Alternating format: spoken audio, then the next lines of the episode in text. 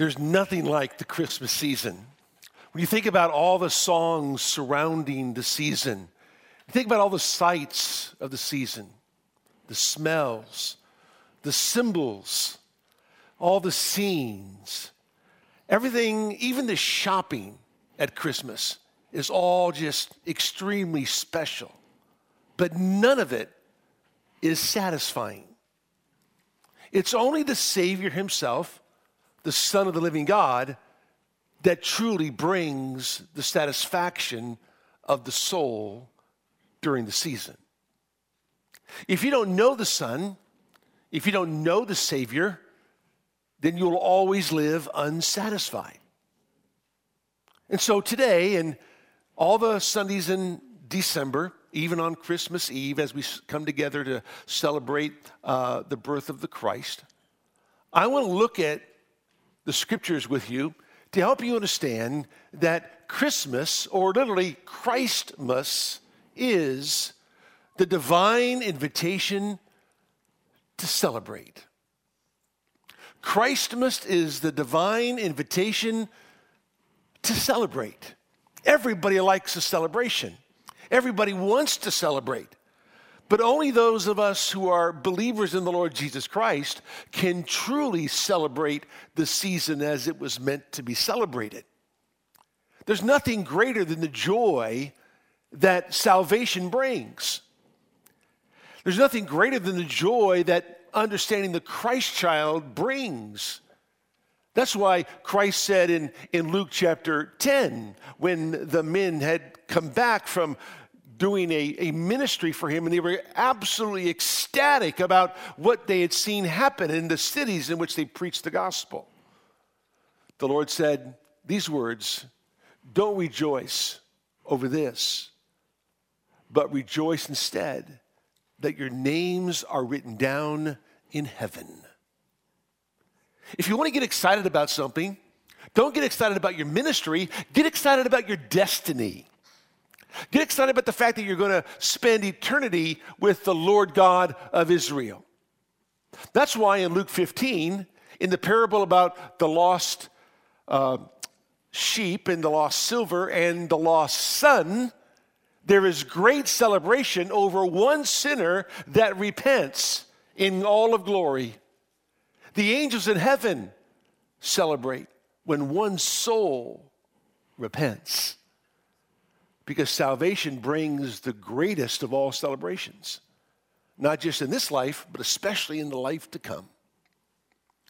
And so, during the next couple of weeks, I want to unfold for you this divine invitation.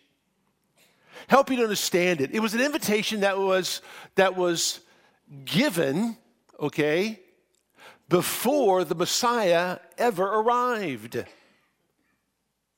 In fact, this is what the writer of Isaiah says. Isaiah 55, verse number eight, number six. Seek the Lord while he may be found. Call upon him while he is near. Let the wicked forsake his way and the unrighteous man his thoughts, and let him return to the Lord, and he will have compassion on him and to our God, for he will abundantly pardon. That's just one of a slew of verses in the Old Testament about this invitation to come and call upon the name of the Lord and receive the forgiveness of sins. So the invitation was given by the Messiah before he ever arrived. But it was also given while the Messiah was, was around on earth. In Matthew 11, he said, Call upon me, or come to me. Come to me, all you that labor and heavy laden, I will give you rest. Take my yoke upon you. Learn from me, for I am meek and gentle in heart.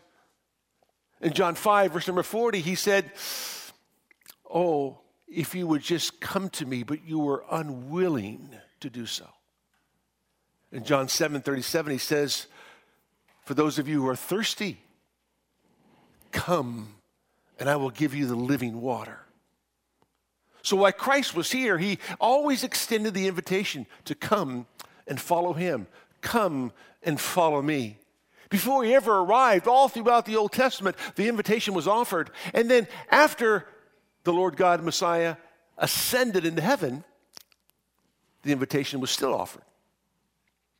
Because the Bible says in Romans chapter 10, verse number 13, that whosoever shall call upon the name of the Lord, they shall be saved. And all throughout the New Testament, the writers would extend the invitation and rejoice over those who would receive the invitation and accept the gospel into their lives. And even to the very end in Revelation 22, listen to the words of our Lord when he says these words in the last chapter of the Bible. The Spirit and the bride say, Come.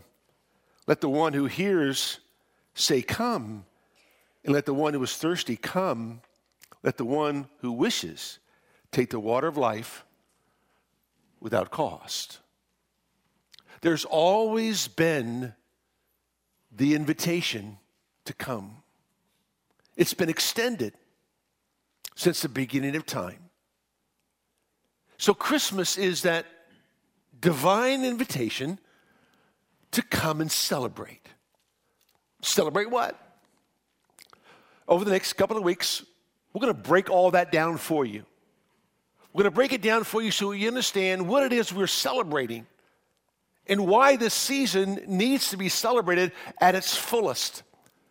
Because you just don't want a seasonal celebration, you want a continual celebration. It's continual because it's a transformational celebration. It's an inspirational celebration. It's a sensational celebration. The world has a seasonal celebration, but the Christian has a continual celebration. And so we want to break it all down for you.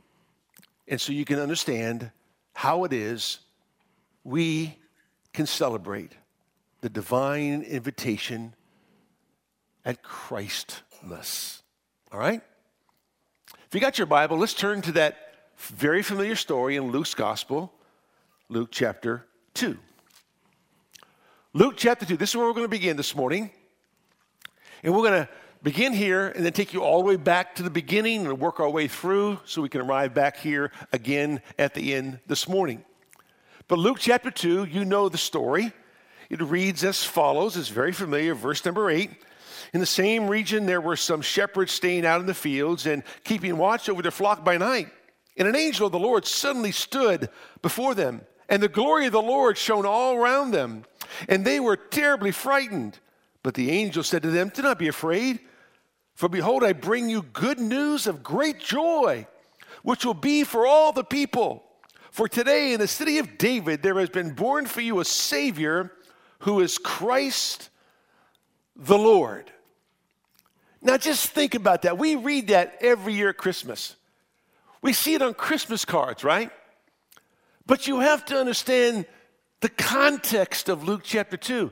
You have to understand the Jewish mind in Luke chapter 2. You have to understand what was happening in Israel in Luke chapter 2 that led up to this divine invitation to celebrate. Celebrate the coming of the Christ child. And so, let me state it this way the divine invitation to celebrate is number one, the communication of unspeakable joy. We are going to celebrate the communication of unspeakable joy because this was, the, this was what was communicated. We bring you good news of great joy. Why would it be good news and why would it be great joy? Well, as you recall, there was 400 years where God never spoke between the Old Testament and the New, between what we know in the book of Malachi to the book of Matthew or the book of Luke, the book of Mark. 400 silent years. God never said a word. Angel never spoke. A prophet never prophesied. 400 years. And so the anticipation surrounding the Messiah began to wane. And so on this eve, wherever it was, probably month of April, not December, but that's okay. When the angels were out tending their flocks, and the glory of the Lord would shine all around, right? Very important. And the angels would say, We bring you good news of great joy. This was the fulfillment of what the Savior had promised all along. And you need to understand that. Now, think about this it had been 400 years since God had spoken. An angel had appeared, or a prophet had prophesied. In Luke 1, we know that the angel Gabriel show, showed up to Zacharias as he was performing his priestly duties in the temple and told him he was going to have a son. That son would be the forerunner of the Messiah. The angel then would appear to Mary, tell her she would be with child. And Mary and Zachariah would record a song, a song that we will look at in a few moments, both of them, to help you understand what they had been longing for and anticipating. But think about this before those 400 years and the arrival of the Messiah in Luke 2, it had been 4,000 years. 4,000 years when the promise was first given. That's a long time to wait. You go all the way back to Genesis chapter 3, verse number 15, right? We know that Adam and Eve had sinned. They had been created perfect, they lived in paradise. And they sinned, and they were cast out of the garden. And the Lord God gave a promise a promise that the seed of a woman would crush the serpent's head. And from that time, some 4,000 years before the New Testament, they began to anticipate this one who would come and crush the serpent's head. And so they began to relay the message to Cain and Abel and on through the centuries. And then you come to Genesis chapter 5, and Enoch is born. The seed hasn't come yet. The serpent's head has yet to be crushed, right? So Enoch shows up. And we talked about this on Sunday mornings, right? When he was 65 years old, he had a son named Methuselah, and he began to walk with God for 300 years. And what did he preach? He preached these words in Jude 14. The Lord came with many thousands of his holy ones to execute judgment upon all and to convict all the ungodly of all their ungodly deeds which they have done in an ungodly way, and all the harsh things which ungodly sinners have spoken against him.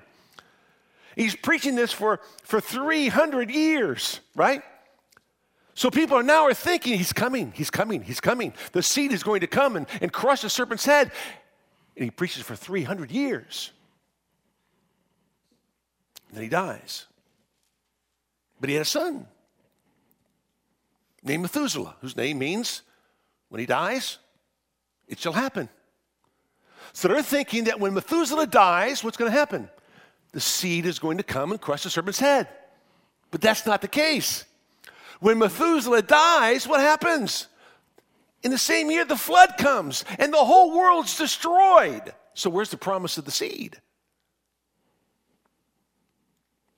They're all living in anticipation of this. But sin had engulfed the world and God destroyed everyone except Noah and his family. They had to start over. Noah, his family, eight souls, started all over again. Having been a preacher of righteousness, which Noah was, having been a contemporary of Methuselah, knowing what his father had preached about the Lord coming with all of his holy ones to destroy all the ungodly, knowing of the promise that was given to Adam and Eve about the promised seed. Noah and his family began to repopulate the earth. And they did. And that everyone then would begin to ponder the arrival of this Messiah. Then in Genesis chapter 12, you have the call of Abraham, right? And Abraham responds to the call. And God says, Through you, I will bless the nations of the world. And there's this big push, this big anticipation, this big movement toward once again, there's going to come a seed that's going to bless the nations of the world. And now that whole motivation begins to be ramped up once again. That somehow, some way, sometime, that seed is going to come and, and bless the nations of the world. And God begins to unfold more and more and more before the people. Remember in John chapter 8, verse number 56? It says these words Your father Abraham, Christ says, rejoiced to see my day, and he saw it and was glad. Your father Abraham rejoiced to see my day. What day? Well, he had the promise, right? He had the promise of the coming seed, the promise of the Abrahamic covenant, the promise of the, of the son, the seed, and the soil, all three wrapped up in one. So he's anticipating all this. And Abraham rejoiced to see my day. He, Christ tells the religious establishment that Abraham lived in anticipation of the celebration of the joy that Messiah was going to come, that the Savior had promised joy. So Abraham lived. And he began to preach and tell others. He had a son named Isaac. He had a son named Jacob. And the 12 sons of Jacob became the 12 tribes of Israel. But then Israel was taken into captivity. They were there for 400 years. 400 years, right? They began to cry out to God. In Exodus chapter 3, the Bible tells us that God heard their cries. Verse 7 The Lord said, Surely I have seen the affliction of my people who are in Egypt, and have given heed to their cry because they're taskmasters for I am aware of the sufferings, so I have come down to deliver them. Very important statement. I am coming down to deliver my people. Remember, only God only comes down for one or two reasons to deliver you or to destroy you. Only reason God comes down. He was coming down to deliver Israel and destroy Pharaoh and his army. But he came down to deliver Israel. And, listen carefully, Moses, in this conversation with God, asked him what his name is. And God tells him, I am that I am. You tell them I am sent you. And then he goes on and says this This is my name forever, and this is my memorial name to all generations. This is how I want to be remembered. This is my memorial name what is my memorial name? That I am a deliverer. I am that I am. Christ said in John 8 24, unless you believe that I am, you will die in your sins. Why? Because the I am is a savior, he is a deliverer. The God of Israel is that savior and deliverer. And when you look at this name that's to be remembered, boy, I wish I could go through it with you because it, it just does several things. It, number one, declares the preeminence of God, it demonstrates the power of God. It describes the provision of God, it delineates the purposes of God, but it also delights the people of God. There's only one name that delights the people of God it's the name of Yahweh, the name I am, the memorial name of God, the delivering name of God, the memorial name of God that's to be remembered for all eternity. So God tells them, This is my name. He delivers them out of Egyptian bondage. He brings them into the promised land. But what happens? They rebel against him. They turn against him. They forget about him. They forsake his ways. They go off into captivity again. But before they go, the prophet Isaiah begins to prophesy and tells them these words in Isaiah chapter 9. He says, The people who walk in darkness, they're going to see a great light. And those who live in a dark land, the light will shine on them. You shall multiply the nation, you shall increase their gladness. And they will be glad in your presence, as with the gladness of harvest, as men rejoice when they divide the spoil. For you shall break the yoke of their burden and the staff on their shoulders, the rod of their oppressor, as at the battle of Midian. He's telling them that gladness is coming, that joy is coming. They're not even in captivity yet. It's a hundred years before that happens. But he's telling them that gladness and joy is coming. And he says, What? Child will be born, a son will be given, and the government shall be upon his shoulders. His name should be called Wonderful, Counselor, the Mighty God, the Prince of Peace, the Everlasting Father. There will be no end to the increase of his government or of peace on the throne of David and over his kingdom to establish it and to uphold it with justice and righteousness. From then on and forevermore, the zeal of the Lord of hosts will accomplish this. He tells them it's coming. And then over in Isaiah chapter 60, Isaiah chapter 60, verse number one. Arise, shine, for your light has come, and the glory of the Lord has risen upon you. For behold, darkness will cover the earth, and deep darkness the peoples. But the Lord will rise upon you, and his glory will appear upon you. Nations will come to your light, and kings to the brightness of your rising. But Israel did not repent, did not turn. They went off into captivity, and there they would be for, for 70 years till they returned back to Jerusalem back to rebuild the walls around Jerusalem. And they sat and they waited. And they waited. And they waited. And the prophet Malachi said these words Behold, verse chapter 3, verse number 1 I am going to send my messenger, and he will clear the way before me. And the Lord whom you seek will suddenly come to his temple, and the messenger of the covenant, in whom you delight, that's the Messiah, behold, he is coming. The messenger in whom you delight. Why? Because you see, it's always been the promise of the Savior to provide joy that would only come through his arrival.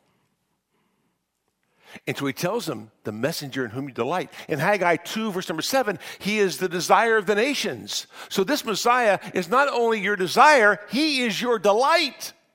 That's who he is. It's no wonder they would live in anticipation of this one who would come and delight them. And then he says in Malachi 4, gets even better, chapter 2, but for you who fear my name, the Sun, S-U-N, of righteousness will rise with healing in its wings, and you will go forth and skip about like calves from the stall. You want to talk about joy? Wait till the Son of righteousness comes. You'll have joy. It's going to overwhelm you. And they waited. They waited. And they waited. Four thousand years until Luke's gospel. And the Messiah arrives. So when the glory of the Lord would shine all around them, the angel said to the shepherds, He's here. Here's the good news. Great joy has arrived. You've been waiting 4,000 years. And now he's here. Talk about a celebration. Talk about a long time. That's a long time, right? And they've been waiting and waiting and waiting and waiting, and they just kept waiting. But very few anticipated. You got Mary and Joseph, you got Zacharias and Elizabeth, you got Anna and Simeon. Remember, Anna was longing for the redemption of Jerusalem, and Simeon was looking for the consolation of Israel. They were living in anticipation of the arrival of comfort and joy that would come through the arrival of the Messiah. They were waiting for it. Yet to come. They knew about the prophecies, they understood them. They began to connect the dots. Peter talks about that in 1 Peter chapter 1. He says, As to this salvation, the prophets who prophesied of the grace that would come to you make careful searches and inquiries, seeking to know what person or time the Spirit of Christ within them was indicating as he predicted the sufferings of Christ and the glories to follow. The prophets of old began to search and inquire over and over again because there was this progressive revelation all throughout the Old Testament. It would build one upon another from Genesis to the book of Malachi. All the prophecies would begin to build and build and build and build. And they searched with great inquiry to figure out what was happening. How is this all going to come together? And with each spoken word from a prophet, each word from God, they would hang on every single word, thinking, is now the time. There's a child that's going to come, there's a son that's going to be given. And this Messiah will be the wonderful counselor, the mighty God, the Prince of Peace, the eternal Father. The government will be upon his shoulders, the light will shine, the joy will come, and all will be bright. They waited. And they waited. So that's why Christmas is the divine invitation to celebrate, number one, the communication of unspeakable joy. You have to put yourself in their shoes. We hear the story every year. We go to church every week. The Messiah has come. He's lived. He's died. He's risen again. We know He's coming again. We have so much more than they had. Yet they lived waiting and waiting and waiting. From that very first sin and that very first prophecy of the seed that would come and crush the, the serpent's head. And now he's here. Now he's arrived. So, Mary, what does Mary say? This is what she says. Luke 1, verse 46. And Mary said, My soul exalts the Lord, and my spirit has rejoiced in God my Savior. Why? Why? Because the Savior promised joy. That's why. That was always the promise. When the Savior comes, when the Messiah arrives, joy will finally be yours. Why? Because you will have been set free from all of your bondage. My soul exalts in the Lord. It rejoices in God my Savior. What does Zechariah say? He says this Because the tender mercy of our God, verse 78, with which the sunrise from on high will visit us. What's he quoting? Malachi 4, verse number 2. When the sunrise from on high shall visit us, we shall skip about like calves in the stall. There'll be such great joy. He knows Malachi's prophecy. He's a priest. He knows the Old Testament. He says, verse 79, to shine upon those who sit in darkness in the shadow of death, to guide our feet into the way of peace. Finally, peace is here. And my son will be the forerunner to that Messiah. That's why there's so much joy. That's why the Messiah was called the expected one. That was entitled for the Messiah based on Isaiah 40 and Psalm 118. He's called the coming one. Why? Because everybody lived in anticipation of the one who was going to come. Who was that? That's the Messiah. In Greek, it's, it's called the Erechomai, the one who's going to come. And so in Luke's gospel, in the third chapter, it says in verse number 15, now while the people were in the state of expectation, what were they expecting? They were expecting the expected one. They were expecting the coming one. They were expecting the Messiah. They were in a state of expectation. Why? Because John the Baptist was there. He was a forerunner to the Messiah. So it says, while the people were in a state of expectation and all were wondering in their hearts about John as to whether he was the Christ, John answered and said to them, All, as for me, I baptize you with water, but one is coming, or the coming one is coming. The Erechomai is going to arrive. And when he comes, he'll baptize you with the Spirit. So they were thinking that John the Baptist was the coming one, but he wasn't. He was the forerunner of the Messiah. Malachi 3, verse number 1, prophesied about the forerunner, the messenger who would come and pave the way for the one in whom you delight. The messenger in whom you delight, the, the Messiah. And even John the Baptist, the great forerunner of the Messiah. In Luke chapter 7, said these words The disciples of John reported to him about all these things. Summoning two of his disciples, John sent them to the Lord, saying, Are you the expected one? Are you the coming one? Are you the Erechomai? Are you the fulfillment of Isaiah 40 and Psalm, and Psalm 118? Or excuse me, Psalm 40 and Psalm 118? Are you the coming one? So he goes and he sends his disciples to Jesus and to ask him, Are you the expected one? Why? Because John's in prison. And he was the forerunner of the Messiah.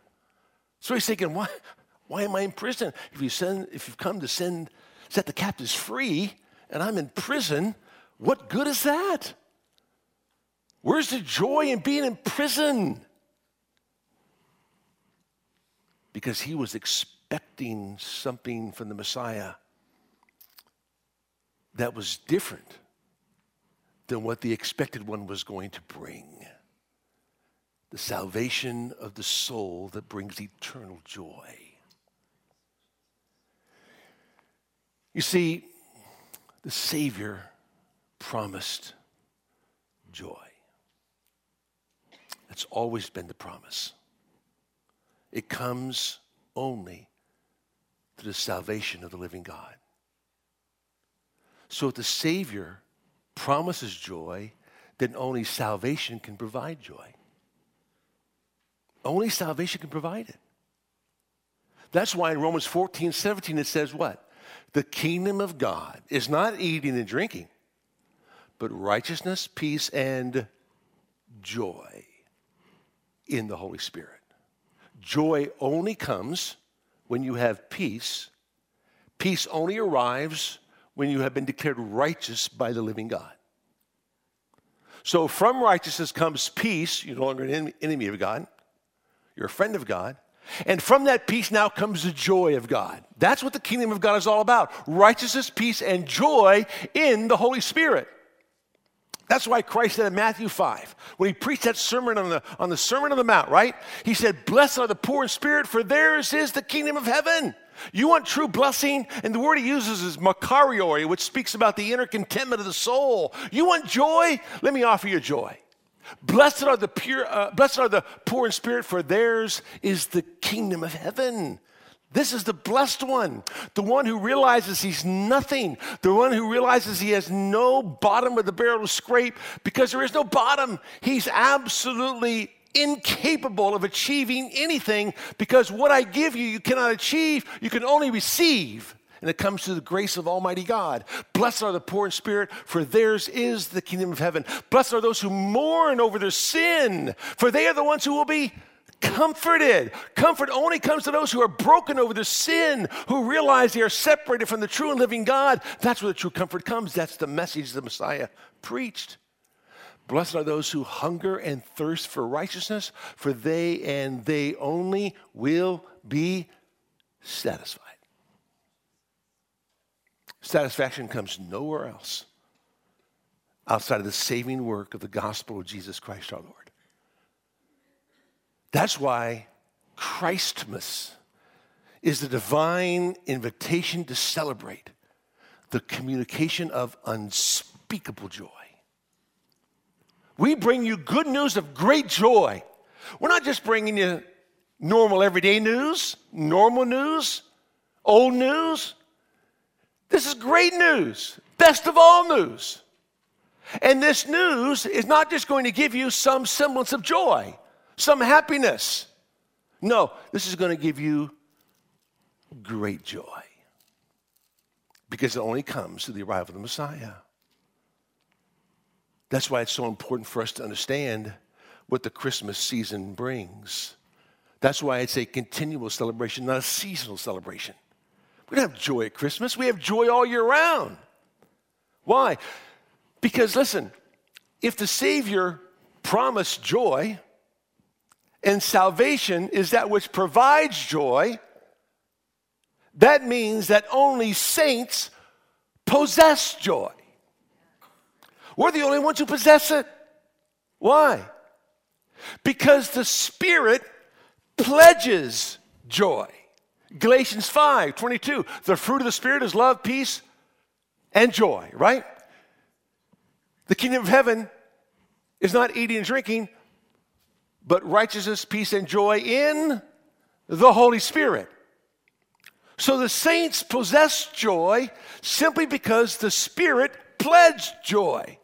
And the Spirit can only pledge joy because the Savior promised joy. And the joy that the Savior promised only comes through the saving grace of Almighty God because salvation is the only thing that provides true, eternal joy. See that? That's why Christmas is a divine invitation to celebrate. Celebrate what?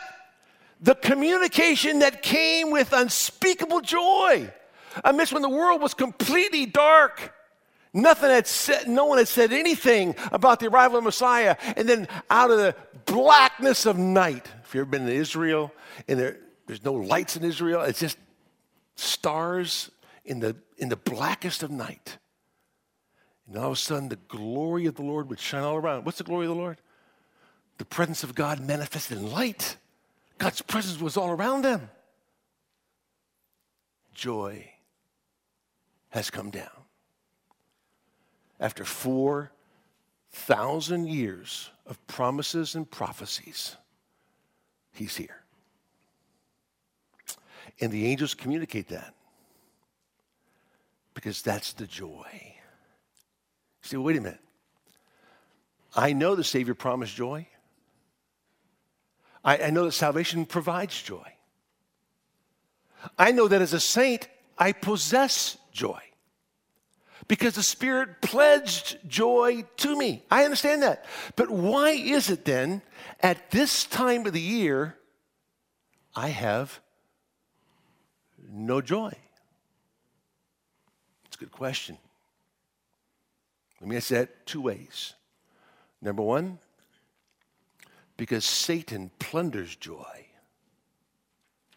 and sin always poisons joy. Just does. Satan wants to plunder joy. He doesn't want you to live the joyous life. Of course not. And so he's going to tempt you because he knows that sin will always poison joy. And it does. That's why David in Psalm 32 would talk about how God's hand was heavy upon him. In the Psalm 51, he said, Lord, restore to me the what? Joy of my salvation. He had lost the joy of his salvation. He possessed joy. He was the king of Israel. He believed in the promises of joy. He knew that salvation provided joy, right? But he knew he had lost the joy. Why? Because sin poisons joy. Restore to me the joy of my salvation. It only came when he asked forgiveness of his sins and repented of his sins and turned from the evil of his ways through the murder of Uriah and through the idolatrous ways or the immoral ways with Bathsheba and how he had lied and deceived his family and his nation. When he repented, joy was restored. So when you ask yourself, why is it at this time of the year I have no joy? You must ask yourself and kind of realize that Satan wants to plunder all that joy and will stop at nothing to do so, so he'll tempt you so sin will poison all that joy. But remember this the scriptures will always promote joy. They just will. That's why the Bible says that the precepts of the Lord are righteous, rejoicing the heart. Rejoicing the heart. The psalmist said in Psalm 119, verse number 162, I rejoice at your word as one who finds great spoil. He would say earlier in verse number 14 of Psalm 119 these words I have rejoiced in the way of your testimonies as much as in all riches. Verse 16 I shall delight in your statutes, I shall not forget your word. He knew that if he forgot the word, he could not rejoice in the statutes of God. The only way to rejoice was to remember all that God had said. Listen to what the Bible says in Psalm 119, verse number 77. May your compassion come to me that I may live, for your law is my delight. Verse 111 I have inherited your testimonies forever, for they are the joy of my heart. How about you? Is God's word the joy of your heart? Let me tell you something. When the word of the Lord came down on that Christmas night and said, We bring you good news of great joy, something about that word that was communicated to those shepherds caused them to go in haste to see this word that had been spoken to them that made them make a beeline to Bethlehem to know that joy had come down. They had waited so long, and now he was here. They were invited to celebrate. They ever given a divine invitation to come and celebrate the Messiah. That's why Christmas is a divine invitation to celebrate. Number one, the communication of unspeakable joy. We are celebrating the fact that news has come. The only news that matters. We live in a world with nothing but bad news, right? It's bad every day. Don't watch TV, it's all bad news. But you open the Word of God, it's all good news. And that good news brings not just joy, it brings great joy. Because through that Word, is the salvation of the souls of man. I would trust that this Christmas season would not just be a moment in time, but a continuous celebration of the joy that comes, that's unspeakable joy. It can't be described in words because this joy is the delight, is the, is the messenger in whom is our delight. He is the desire of all the nations. He is the one who caused you to skip about like newborn calves in a stall with great unhindered joy. Because that's what salvation does. And we rejoice in God our Savior. Let's pray. Father, we thank you for this day, the opportunity you give us to celebrate you. We are so grateful. And we thank you, Lord, that as we gather together, we are tuned in once again to the birth of the Christ child and all that it means and all that it stands for, that we might be the children of the living God, living for your glory. In Jesus' name, amen.